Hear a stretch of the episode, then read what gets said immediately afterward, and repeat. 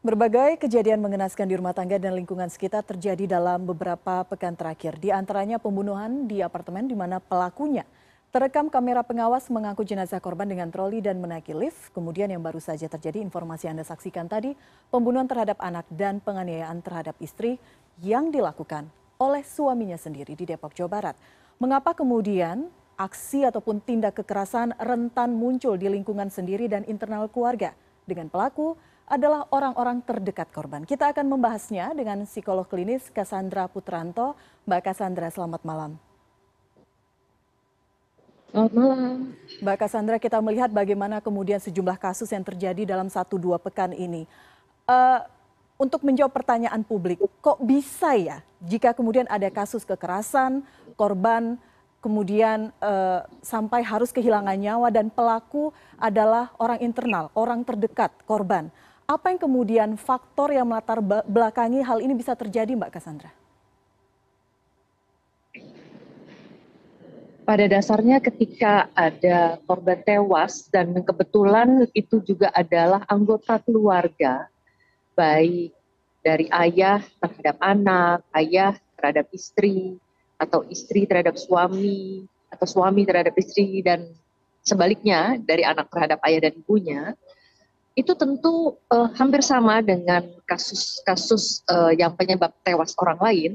Artinya ada sebuah motif yang umumnya terkait dengan masalah uh, internal dan masalah eksternal. Yang dalam internal tentu dari sisi kondisi profil psikologisnya sendiri. Nah, dalam hal ini tentu harus ada pemeriksaan psikologis lengkap untuk mengetahui kondisi psikologis apa saja yang memang menjadi faktor-faktor yang menyebabkan faktor internal tadi. Lalu kemudian faktor eksternal tadi yang mungkin menjadi motif tambahan itu misalnya ada faktor ekonomi, ada faktor dendam, ada faktor mungkin kecemasan, kekhawatiran, mungkin karena ada situasi-situasi yang uh, menekan dan lain sebagainya. Nah, yang jelas pada saat kejadian uh, tentu ada semacam ledakan emosi yang tidak dipikirkan panjang dan pada saat itu sehingga uh, terjadilah kejadian yang tidak diinginkan. Nah, tentu saja dibedakan antara kasus-kasus yang terjadi pembunuhan spontan maupun yang uh, berencana. Mm -hmm. uh, berbicara mengenai uh, aksi kekerasan yang marak terjadi, apakah kemudian kita masyarakat awam bisa mendeteksi lebih awal potensi-potensi orang yang kemudian uh, kemungkinan akan melakukan tindak kekerasan atau memang karena ini secara spontan saja sehingga deteksi dini tidak mungkin dilakukan? Uh, baik, sekali lagi profil psikologis ini menjadi sangat khas karena kan melibatkan juga ada aspek intelijensi, aspek emosional, aspek situasi yang mungkin menekan. Ada orang-orang tertentu yang mungkin bisa menyikapi sebuah masalah dengan tenang, ada yang emosional atau mungkin ada yang dipengaruhi oleh sesuatu, apakah itu zat, apakah itu juga ada gangguan-gangguan psikologis tertentu, apakah juga ada kecemasan, ketakutan, dan lain sebagainya.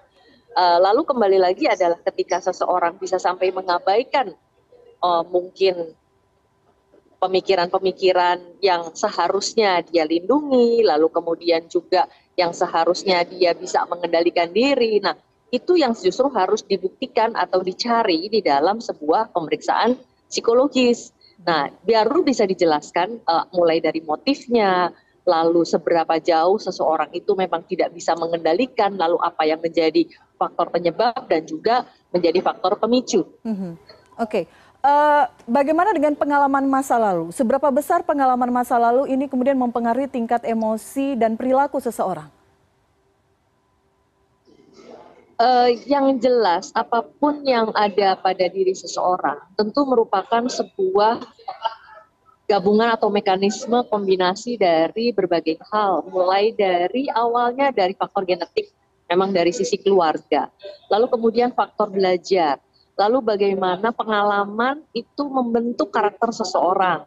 Jadi eh, bagaimana seseorang kemudian bisa menyikapi sebuah masalah, mengambil keputusan dan mungkin menyelesaikannya atau mungkin juga adanya ketakutan dan harapan-harapan terhadap masa depan yang ikut mempengaruhi situasi-situasi yang kemudian menimbulkan uh, keputusan yang diambil dalam uh, jangka pendek ya. Nah, sekali lagi bahwa situasi-situasi inilah yang tentu harus diperiksa. Seberapa jauh pengalaman masa lalu menentukan uh, pasti akan sangat berpengaruh, tetapi tentu saja uh, merupakan bagian dari tadi yang saya sebut, mulai dari faktor genetik, uh, faktor belajar, lalu kemudian pengalaman masa lalu, pola asuh, lalu kemudian juga tekanan masa kini, tekanan di situasi saat ini. Oke, uh, saya tertarik dengan faktor genetik. Apakah bisa kemudian kita melihat persentasinya seberapa besar ini kemudian berpengaruh? Uh, pada setiap orang tidak akan sama. Hmm. Jadi sekali lagi ada orang-orang tertentu yang memang punya karakter yang memang ada diturunkan, mungkin misalnya menjadi tidak sabar, menjadi mudah temperamental atau mungkin uh, tidak bisa berpikir panjang dan lain sebagainya. Tetapi dengan proses tumbuh kembang dan proses belajar, lalu bagaimana uh, menyikapi situasi-situasi kehidupan, uh, seharusnya tentu ada proses untuk menjadi lebih baik.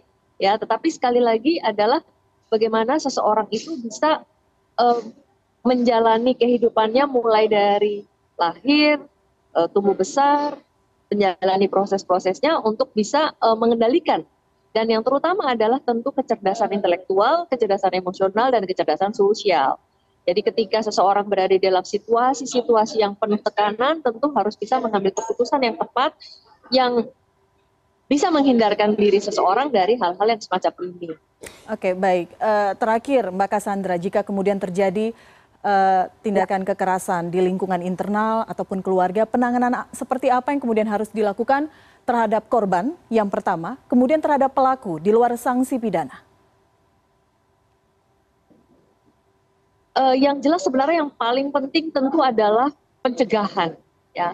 Jadi ketika kita bisa mendeteksi orang sekitar kita berada pada situasi yang tidak nyaman, kemudian juga mungkin tertekan, lalu kemudian juga punya karakter-karakter psikologis yang uh, bisa dicurigai mungkin akan menjadi permasalahan karena situasi yang menekan ini pasti akan menimbulkan kondisi yang tidak menyenangkan. Nah, ketika ada konflik dalam rumah tangga, nah selayaknya setiap orang bisa mendeteksi itu dan bisa menyelesaikan sebelum uh, ada hal-hal yang tidak diinginkan. Jadi pencegahan harus menjadi sebuah uh, prioritas yang paling utama, terutama bagi orang-orang terdekat, sebagai keluarga, baik tetangga, hmm. apalagi kalau kita sering dengar ada uh, yang ribut gitu ya. Okay. Nah, sekarang kalau misalnya sudah kejadian seperti ini, tentu harus ada penanganan yang khusus uh, terhadap korban dalam hal ini korban yang uh, masih hidup ya tentu saja kalau yang tewas tentu kan harus ada uh, proses yang dimakamkan dan lain sebagainya tetapi proses program uh, korban yang masih hidup yang mengalami trauma tentu harus ada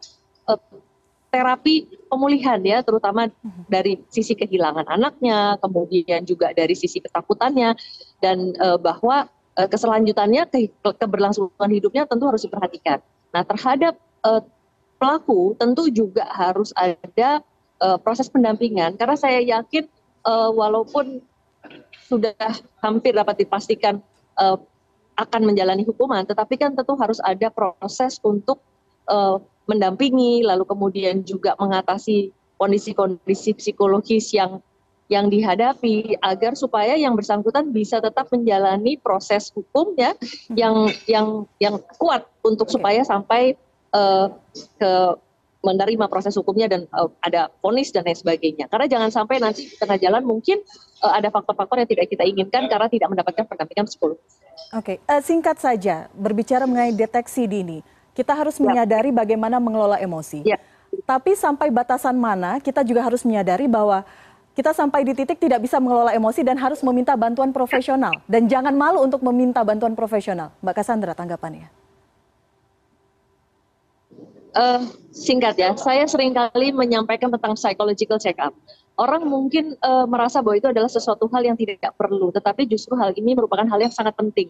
Karena kita sering kali tidak tahu pasti batasnya ada di mana, itu alasannya mengapa uh, dibiasakan untuk adanya psychological check-up untuk mengecek kondisi psikologis tersebut, terutama apabila memang ternyata ada masalah-masalah. Jadi jangan sampai menganggap segala sesuatu itu adalah suatu hal yang biasa, yang kecil. Jadi kita harus menanggapi kondisi psikologis itu secara serius. Mm-hmm. Baik, Mbak Cassandra, terima kasih sudah berbincang bersama kami di Prime News malam hari ini.